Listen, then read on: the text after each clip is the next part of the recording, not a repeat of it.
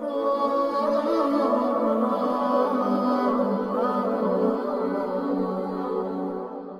For example, you might have gone out to watch a football match. People might say, totally haram, unacceptable. Listen to whatever is being said. There are reasons. The people who say it's haram, the people who say it's okay, those who say it's permissible, do you know what? They give you guidelines. They don't just blanket permissible, just go and do what you want. So now you go, you go to the stadium and you just start doing whatever you want. No, you may go if you do go.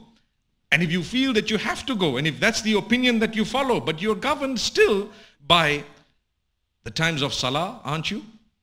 You still, your dress code, the way you carry yourself, the words you say, and so on. You don't need to utter those abusive, vulgar words just because everyone else is doing it. You know, the F word is no longer a swear word in some communities. It's just how to say hello.